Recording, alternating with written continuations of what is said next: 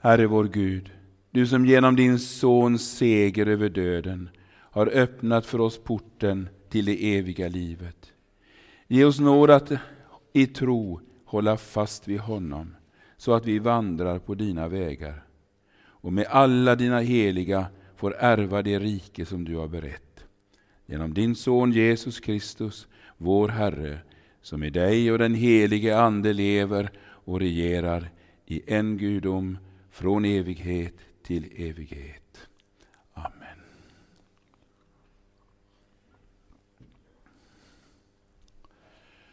Vi lyssnar till den här dagens, annandagens texter. Det är under andra årgången som det finns både den gammaltestamentliga och eh, episten. Från första Samuelsbokens andra kapitel. Står på 100, sidan 163. Hanna bad och sade, Herren dödar och gör levande.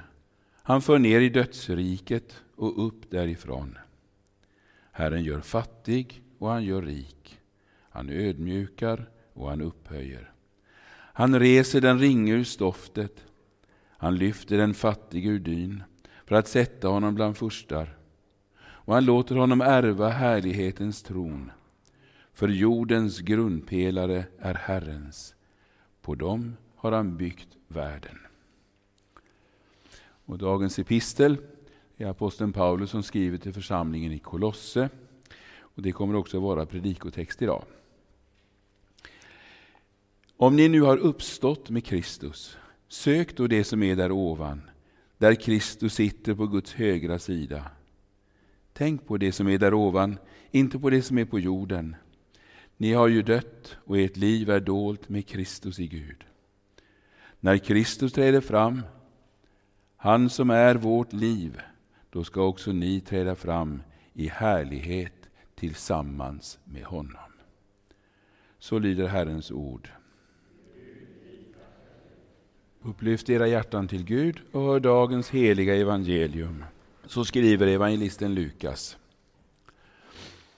Första dagen i veckan var två av lärjungarna på väg till en by som heter Emmaus och ligger drygt en mil från Jerusalem. De gick och samtalade med varandra om allt som hade hänt. Medan de samtalade och diskuterade närmade sig Jesus själv och vandrade med dem. Men deras ögon var slutna så att de inte kände igen honom. Han frågade dem, vad är det ni går och samtalar med varandra om? Då stannade de och såg bedrövade ut. Och den ene som heter Kleopas sa till honom, är du den enda som har besökt Jerusalem och inte vet vad som hänt där de, eh, som hänt de här dagarna? Han frågade dem, vad då? De svarade, detta med Jesus från Nasaret. Han var en profet, mäktig i ord och gärning inför Gud och hela folket. Våra överste präster och rådsherrar utlämnade honom till en dödsdom och korsfäste honom. Men vi hade hoppats att han var den som skulle frälsa Israel. Förutom allt detta är det nu den tredje dagen sedan det, sedan det hände. Och dessutom har några kvinnor ibland oss gjort oss uppskakade. De gick till graven tidigt på morgonen, men fann inte hans kropp. De kom och berättade att de hade sett en syn med änglar som sa att han lever. Då gick några av de våra till graven och de fann att det var som kvinnorna hade sagt, men honom själv såg de inte. Då sa han till dem, så tröga ni är i tanke och hjärta till att tro på allt som profeten har sagt. Måste inte Messias lida det här för att sedan gå in i sin härlighet? Och han började med Mose och alla profeterna och förklarade för dem vad det stod om honom i alla skrifterna. De närmade sig byn dit de var på väg och han verkade vilja gå vidare, men de bad honom ivrigt, stanna kvar hos oss, det är snart kväll och dagen går mot sitt slut. Då gick han in och stannade hos dem. Och när han låg till bords med dem tog han brödet, tackade Gud, bröt det och gav åt dem. Då öppnades deras ögon och de kände igen honom men han försvann ur deras åsyn. De sa till varandra, brann inte våra hjärtan i oss när han talade med oss på vägen, när han öppnade skrifterna för oss? De bröt upp i samma stund och återvände till Jerusalem, där de fann de elva och de andra lärjungarna samlade. Dessa sa, Herren har verkligen uppstått och han har visat sig för Simon. Och själva berättade de vad som hade hänt på vägen och hur han hade låtit dem känna igen honom vid brödsbrytelsen. Så lyder det heliga evangeliet. Kristus är uppstånden. Kristus är uppstånden. Kristus är uppstånden. Låt oss tacka Herren. Herre, vi tackar och lovar dig för att du är uppstånden efter din underbara seger i den djupa nöden där ute på Golgata. Vi tackar dig för att du bar våra synder med dig upp på korset och ner i graven och de försvann. Herre, vi tackar dig för att du enligt ditt löfte finns här mitt ibland oss. Och vi ber dig att du ger åt var och en av oss någonting gott ifrån dig. Vi ber i ditt eget namn. Amen. Ja, idag på annandag påsk så ska vi ta till oss, eller ta oss an episteltexten som är ett kort utdrag ur Paulus brev till församlingen i Kolosse, där vi får en verklig uppståndelsehälsning. Det ska vi göra under rubriken Uppstånden med Jesus. Vi ska alldeles strax läsa det korta avsnittet en gång till. Men inledningsvis ska vi eh, bara se något kort på församlingen i Kolosse och på vem det är som skriver. Kolosse låg i nuvarande västra Turkiet, cirka 17 mil in i landet från Efesus räknat, som låg vid kusten. I den lilla floden Lykos dalgång låg det tre städer intill varandra, Laodicea, Hierapolis och Kolosse. Och Kolosse var den minsta av de tre. Bara några få år efter att församlingen fick ta emot brevet från Paulus blev det en mycket svår jordbävning där. Och de alla tre städerna förstördes. De två andra städerna byggdes upp igen. Det bodde många välbärgade människor där. Men så vitt man vet så byggdes inte Kolosse upp igen. Det var alltså så nära, kanske bara ett par år, att katastrofen skulle komma när brevet från aposteln kom. Och så är det när Guds ord kommer. Vi vet aldrig hur lång tid som finns kvar till förfogande att höra och ta emot Guds ord. Paulus hade själv inte varit i Kolosse och hade inte grundat församlingen där. Men medan han under nära tre års tid verkade i Efesus, nere vid kusten, hade hela den regionen eh, som kallades för Asien nåtts av evangeliet. Och människor från olika delar av trakten hade kommit ner och fått höra, det var, det var en, en stor eh, handelsstad och mycket annat där nere i Efesus. Mycket folk rörde sig. Och så hade många hört och tagit emot. Och en sådan var e- Epafras, så kanske det ska uttalas. Jag har alltid, alltid sagt Epafras, men jag tror att det ska faktiskt heta Epafras. Eh, eh, han var från Kolosse. Hos honom hade ordet om den uppståndne helt och hållet slagit rot. Och han fylldes av Guds andes kraft till att vända tillbaka hemåt och i sin hemstad predika evangelium och grunda en församling där. Troligen är det också han som har grundat församlingarna i både Laodicea och Hierapolis, som låg där inom synhåll från Kolosse på andra sidan dalen. Tio år efter det att Paulus verkade i Efesus sitter han i husarrest i Rom i väntan på rättegång. Med frihet att ta emot besök och många människor kom och gick. Och när brevet skrivs finns flera av hans medarbetare där, bland annat Timoteus som står som medförfattare. Här finns också den förrymde slaven som ni kanske hört talas om, Onesimus. eh, som hade flytt till Rom från Kolosse. Och så hade han kommit till tro när han mötte Paulus. Hur det hade gått till har vi ingen aning om, men så var det. Onesimus var slav hos Filemon som tillhörde församlingen i Kolosse. Liksom Epafras hade Filemon kommit till tro genom att i Efesus höra Paulus predika. Nu sänder Paulus brev till församlingen i Kolosse och då är det Tykikus, en annan av Paulus medarbetare som var där, som ska ut på den långa farofyllda resan från Rom över Medelhavet österut förbi Grekland och bort till mindre Asiens kust och sen 17 mil upp i, den, i, i dalgången. Och med sig har han den förrymde slaven Onesimus. Eh, och samtidigt skriver Paulus ett brev till Filemon, det lilla brevet vi har i Nya Testamentet. Orsaken till brevet var bland annat att Epafras hade kommit till Rom med goda rapporter om tillståndet i församlingen i Kolosse. Men det var en sak som låg som ett mörkt moln som närmade sig församlingen.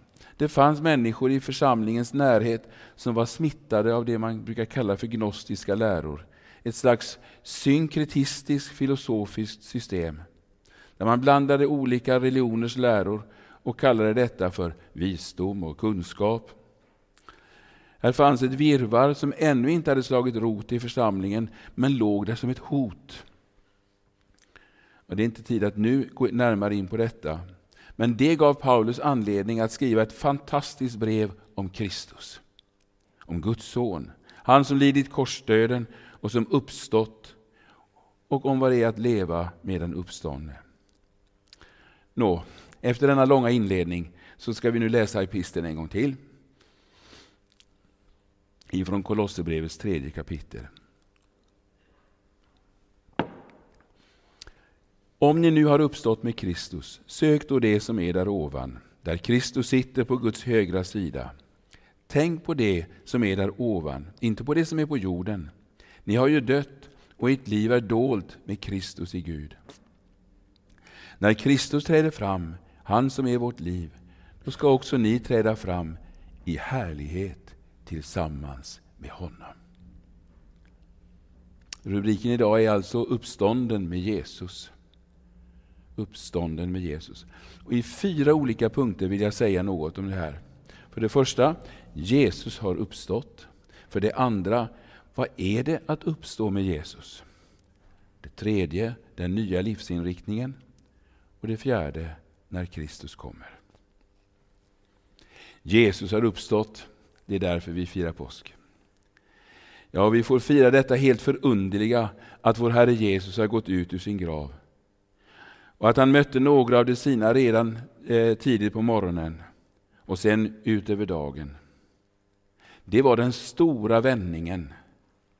De tio som fick möta honom där på kvällen bakom stängda dörrar, liksom kvinnorna vid graven. De kunde säga den kvällen när de gick, om de nu gick och la sig, jag vet inte. Det måste ha varit så förunderligt. Herren lever, lovad vare min klippa. Det skulle också gå upp för dem att den djupa vändningen, eller förlåt, den djupa välsignelsen i det här, det ägde rum redan på fredagens eftermiddag. När Guds sons, när, med hela världens skuldbörda steg ner i Guds vredes flammande lågor och betalade vår skuld. Sen dröjde det några år innan denna verklighet blev Paulus egendom. Men han skulle få uppleva det också, ända in i sitt allra innersta, att Jesus lever, att Jesus har uppstått. Händelsen på Damaskusvägen, där Jesus uppenbarade sig för Paulus i himmelsk strålglans, ledde till att den här unge rabbinen fick förstå vem Israels Gud är. Vem som sitter på tronen och vem Jesus är. Vem är du, Herre? säger han när han blir stoppad där på vägen nära Damaskus. Förskräckt. Vem är du? Jag är Jesus, den som du förföljer. Redan här i Paulus första möte med den uppståndne visade Jesus att han som uppstånden är ett med alla dem som tillhör honom. Ja, så ett med dem att det som människor tillfogar hans lärjungar av lidande, förföljelse och nöd är handlingar som han betraktar som gjorda mot honom. Jag är Jesus, den som du förföljer. Miljoner och åter miljoner kristna, inte minst i muslimska länder, lider svår förföljelse idag. Men detta lidande som man åstadkommer gör man djupast sett mot Jesus själv. Paulus mötte alltså den uppståndne och det blev nu klart för Paulus hur fullständigt fel han tänkt och handlat. Hela hans gamla liv föll i spillror. Men å andra sidan, hela hans liv fick en helt ny förvandlad mening. Och det som hände var att Paulus uppstod på nytt med Kristus. Han uppstod med Jesus. Uppstånden med Jesus. Och Det är utgångspunkten för både förmaningarna och löftet i det korta utdraget av brevet som vi har. Och det är insidan i varje kristens liv.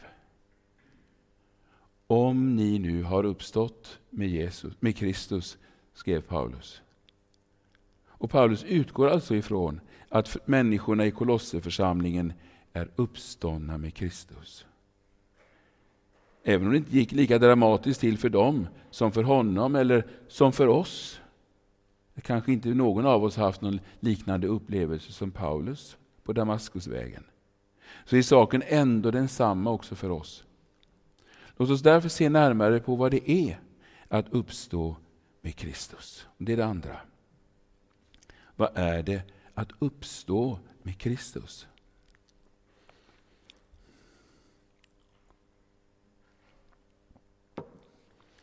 Paulus han slogs med blindhet som varade i tre dagar.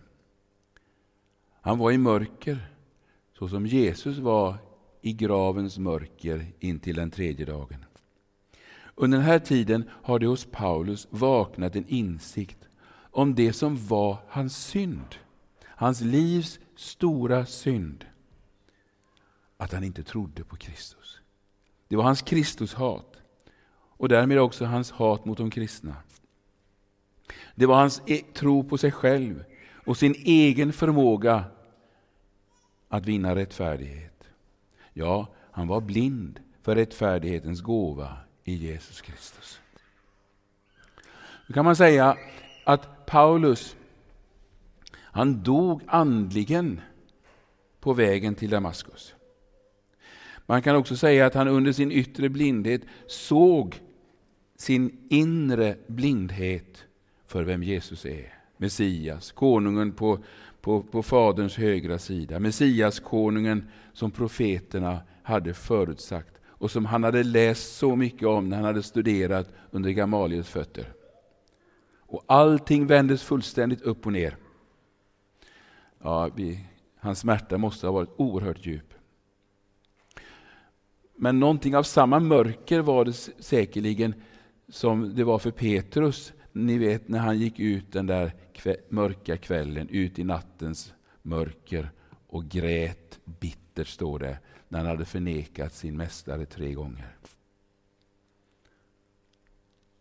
När den sort, sortens andliga mörker kommer över en människa, insikten inte bara om synder, utan om synden, min synd mot Jesus, då väntar ljuset och den uppståndne är på väg.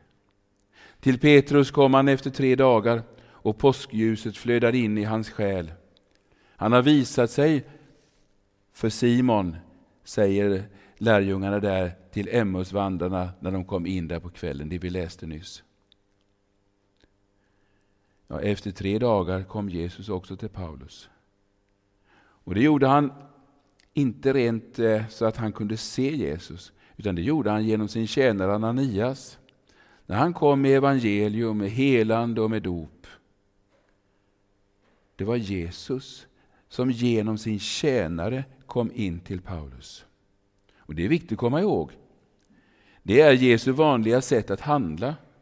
Han kommer genom sina tjänare, antingen det är nu en medkristen eller en ordets tjänare.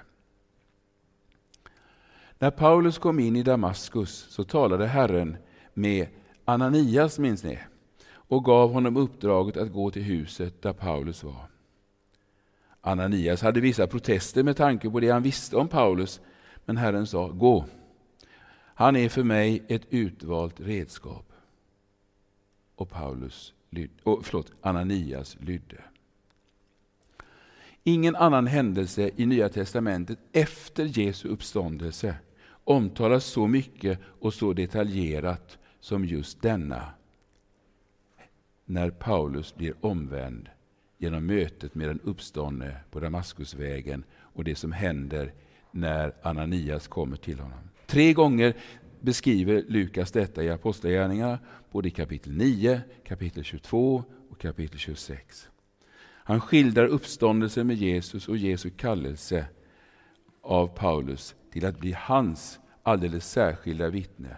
Och så är på något sätt det är både ett mönster i detta och det är hur vi ska veta att Herren har utsett Paulus på ett alldeles bestämt sätt till att vara hans sändebud om rättfärdigheten. Så kom alltså Ananias in där Paulus var. Och här ägde det verkligen rum en uppståndelse. Nämligen när Paulus fick höra evangeliet om syndernas förlåtelse förkunnas för honom. Och han fick ta emot helandet av sin syn och han blev döpt. Och han fick än en gång veta vad Herren hade utsett honom till, en apostel som skulle predika evangeliet för hedningarna. Och i den tjänsten skulle han också, det lovades, få lida för sin uppståndne kung. Han fick synen tillbaka. Eh, och det var för honom och därmed också för oss ett tecken. Men det avgörande i denna uppståndelse, vad var det? Jo, det var ordet om syndernas förlåtelse och det heliga dopet. Det är dessa båda ting som är det avgörande. Evangeliet kommer till oss och skapar tro.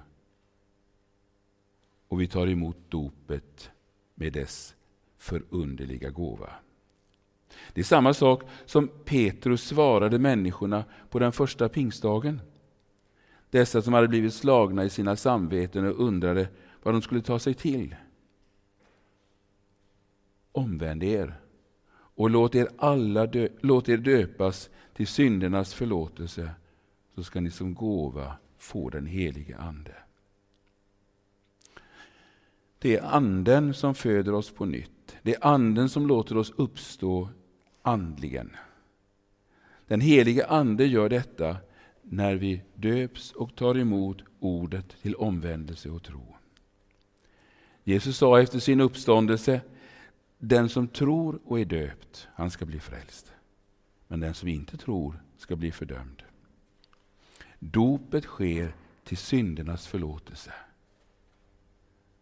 Och vi sätter tro till att jag i dopet har blivit inlemmad i Kristus till syndernas förlåtelse. Det finns en underbar psalmvers i den gamla psalmboken som tyvärr inte kom med i den nya, i den psalm, för den, den hör med till den psalmen som vi har sjungit idag. Eh, den, den, eh, det som vi sjöng som gradualsalm idag. Där står det i den, där är det den sjätte versen, en psalm, psalmvers som jag älskar. Med dopets flod rentvagna, i Kristus är vi. Och synderna borttagna, vår själ är frälst och fri. Gud själv hos oss nu verke och med sin ande stärke i tron vårt nya liv. Och Då kan min själ börja jubla. Min Herre Jesus har lidit döden för mig och han har uppstått och hela frälsningen med syndernas förlåtelse har han gett till mig. Amen, halleluja. Och jag är viss, jag tror att också jag är hans. Och jag vet att allt som mitt samvete, Guds heliga lag och åklagaren djävulen kan anklaga mig för, det har min Herre Jesus tagit på sig. Och jag är fri, och jag är hans. Jag är uppstånden med Jesus. Lukas berättar efter att Paulus var döpt följande. Sen åt han och fick nya krafter. Jag vet inte varför Lukas nämner detta. Kanske var det bara just så att äntligen fick nu Paulus lite mat. Men jag är inte främmande för att det gömmer sig i detta också en annan sak. I första brevet till Korintierna så skriver Paulus, eh, där låter han oss ana, förstå hur oerhört högt han värdesätter nattvarden. Kanske är det just detta som Ananias erbjöd Paulus att göra för första gången i sitt liv, att där efter sitt dop att fira nattvard. Jag tror att de gjorde det. I vårt liv som uppståndna med Kristus så är nattvarden en ständigt återkommande hjälp att leva uppståndelsens liv. Åter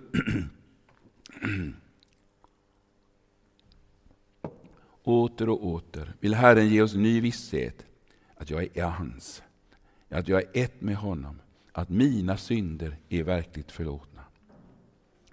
Nu kommer vi till det tredje, den nya livsinriktningen. Vi kunde säga det nya målet, eller den nya meningen med livet. Paulus skriver, om ni nu har uppstått med Kristus, sök då det som är där ovan, där Kristus sitter på Guds högra sida. Tänk på det som är där ovan, inte på det som är på jorden. Vi hör här om två avgörande perspektiv. Vi som har uppstått med Jesus, vi ska söka det som är där ovan och tänka på det, inte på det som är på jorden. Det som är där ovan, inte det som är på jorden. Där ovan, där Kristus sitter på Faderns högra sida. Vad gör han där? Ja, det är mycket, men några saker. Han ber för oss. Med märkena efter spikarna talar han till Fadern och visar och påminner honom vad han har gjort, lidit döden för oss, betalat vår skuld och ber att Fadern ska höra vår bön när vi ber till Fadern i Jesu namn. Ja, när vi, vi kan tänka det så här, att när vi kommer i Jesu namn i bön, så ser Fadern på Sonen och säger, ja, jag vill höra din bön. För Jesus är vår förespråkare, vår talesman inför Fadern. Det är också han som är hela kyrkans konung. Från den himmelska tronen, och den är inte alls så långt borta. Där ovan är inte långt borta. Där kallar han människor in i sitt rike genom tjänarna som han sänder ut. Ja, när evangeliet nådde dig, när det nådde fram till dig genom någon av hans tjänare, så var det han som sitter på tronen som lät sitt kungabud gå ut. Och du hörde hans röst. Du förstod att det här gällde dig. Du förnam det heliga allvaret men också den stora kärleken och att Guds rike var för dig. Jesus på tronen, på Faderns högra sida, han vakar också över oss. Han vakar över de sina. Han följer deras steg in i minsta detalj. och Han är mycket angelägen om att han inte ska förlora en endaste. Hur kan han ha koll på både dig och på alla de heliga som lider där i norra Nigeria eller i Afghanistan? Därför att han är Gud och har all makt i himlen och på jorden och gör allt vad han vill. Han vet allt, han ser allt och har makten att ingripa och leder fram allting fram emot den stora dagen. Sök det som är där ovan, skrev Paulus. Sök hans ansikte det är ju dit du är på väg. Till det eviga livets allra största hemlighet och gåva hör att då ska vi få se honom sån som han är. Det var det som, Paulus, förlåt, det som Stefanus bekände i sin sista stund. Då när stenarna haglade över honom, som det står om i eh, Apostlagärningarnas sjunde kapitel.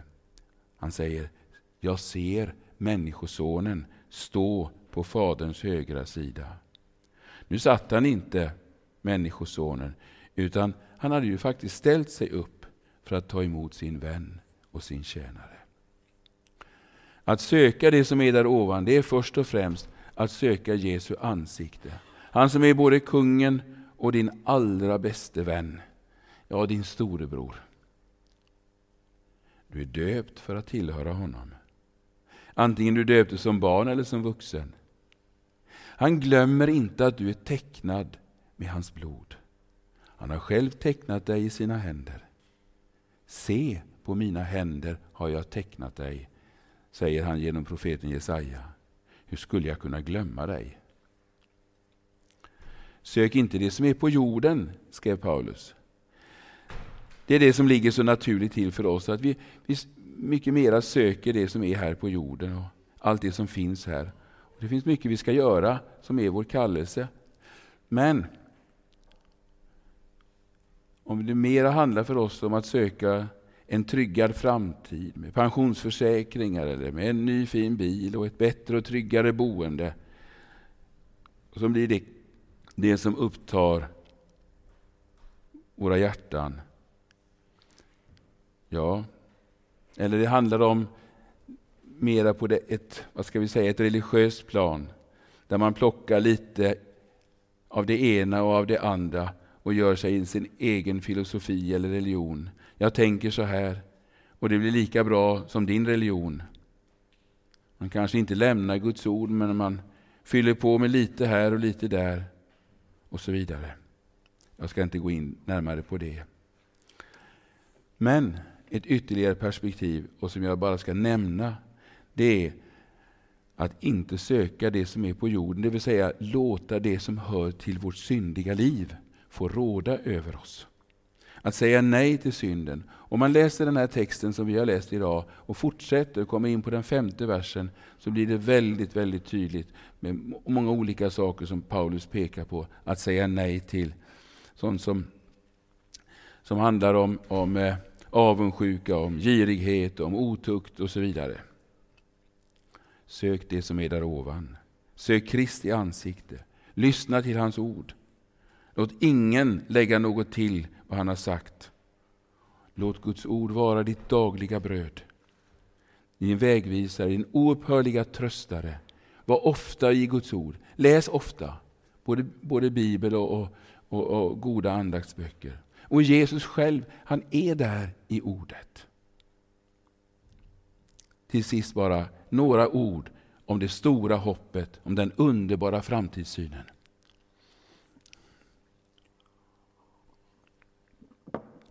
När Kristus kommer. Den sista raden i det som vi har läst idag, där hör vi Paulus säga, när Kristus träder fram, han som är vårt liv, då ska också ni träda fram i härlighet tillsammans med honom. Vilket löfte! Ett väldigt löfte. Principiellt två saker här. Det första är den kommande historiska händelsen när Kristus själv träder fram i härlighet. Och den andra, vi ska också träda fram i härlighet. Till vår historiesyn hör detta att världen och universum inte ska fortgå i årmiljoner utan att den i ett nu ska möta sin Herre och Konung, Jesus, när han kommer i sin härlighet. Det är ett väldigt och avgörande ögonblick när himlarna förgås i dånande hast och domen plötsligt verkställs. Det är Kristi ankomst det gäller. Då ska ni få se Människosonen komma på himlens skyar och sitta på Faderns högra sida, bekände Jesus inför Stora rådet. I den andra salmen i Saltaren så hör vi Herrens ande varna. Ge sonen hyllningskyss, så att han inte vredgas och ni går under på er väg, för hans vrede kan snabbt blossa upp. Saliga är alla som flyr till honom. Det är ett varningsord, men det är också ett underbart löfte. Ett stort löfte som gäller alla som flyr till Jesus, tar emot hans frälsning, godkänner att Jesus har tagit min skuld och gjort den till sin och betalat den. Saliga är alla som flyr till Sonen. Och så får vi idag det här underbara löftet att när Kristus träder fram, då ska vi också träda fram i härlighet. Vad betyder det, att träda fram i härlighet? Jo, i samma ögonblick som han kommer, då ska den stora förvandlingen ske. Då ska alla som tillhör honom och hör hemma i denne konungs rike genomgå samma förvandling som skedde med Jesus i hans uppståndelse. Och vi ska bli lika honom. Vi ska förvandlas och få härlighetskroppar avsedda för det nya livet. Det eviga livet. Johannes skriver i Uppenbarelsebokens första kapitel om Jesus att han är den förstfödde från de döda. Jesus uppstod. Han föddes så att säga i en mening ut ur döden genom sin uppståndelse. Men han är den förstfödde. Det vill säga, det kommer andra efter honom. Att på samma sätt som han har uppstått i härlighet för att aldrig mera dö, så ska också vi uppstå och ta emot härligheten från Gud. Ta i besittning riket som är tillrätt från begynnelsen. När Adam och Eva ännu inte hade syndat så levde de i paradiset i ljuvlig gemenskap med Gud, med varandra och med hela skapelsen. Och djuren var inte rädda för varandra. Småfåglar behövde inte flyga iväg och gömma sig för sparvhöken. Och lammet låg tryggt bredvid sin mamma och ett lejon. I härligheten, när vi träder fram i härlighet med Kristus, då sker en nyskapelse som går långt utöver vad vi kunnat drömma om eller föreställa oss. Och Guds rikes alla fiender är borta och allting är nytt. Hela världen under ett förvandlat himlavalv har blivit någonting alldeles nytt. Han som i begynnelsen sa sitt ord, bli till, och allt blev till. Han sa och det skedde, och det ska återupprepas. Men ingen djävul ska finnas med. Han är förpassad tillsammans med alla sina änglar till den eviga elden. Nu är vårt andliga liv gömt med Kristus i Gud. Det är inte som synligt riktigt. Visst går det i dagen när en lärjunge bekänner sin mästare för sin granne, eller när en make går till sin hustru och ber henne om förlåtelse för att han sårat henne med ord eller försumlighet. Men vårt liv är dolt med Kristus i Gud. Vi lever vårt andliga liv i tro. Vi håller fast vid att han bor i våra hjärtan, fast när vi inte ser honom. Vi håller fast vid att han har förlåtit oss alla våra synder, fast när vi inte ser dem övervunna som vi ville. Vi är inneslutna i hans rättfärdighet, fast när jag ser mest av min egen synd. Och jag ser hur min kropp blir äldre. Den ser inte alls ut att vara någon härlighetskropp. Vårt liv och vårt hopp är gömt i Kristus. Men då, då på den dagen ska allting förvandlas.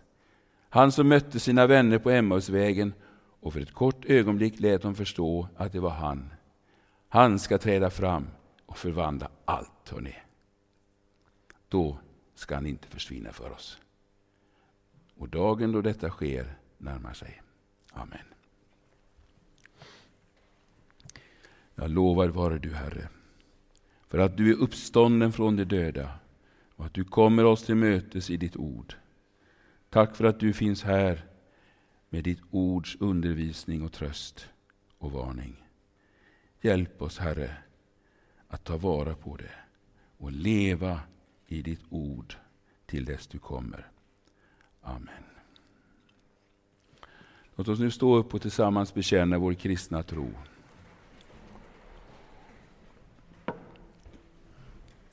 Vi tror på Gud Fader allsmäktig, himmelens och jordens skapare.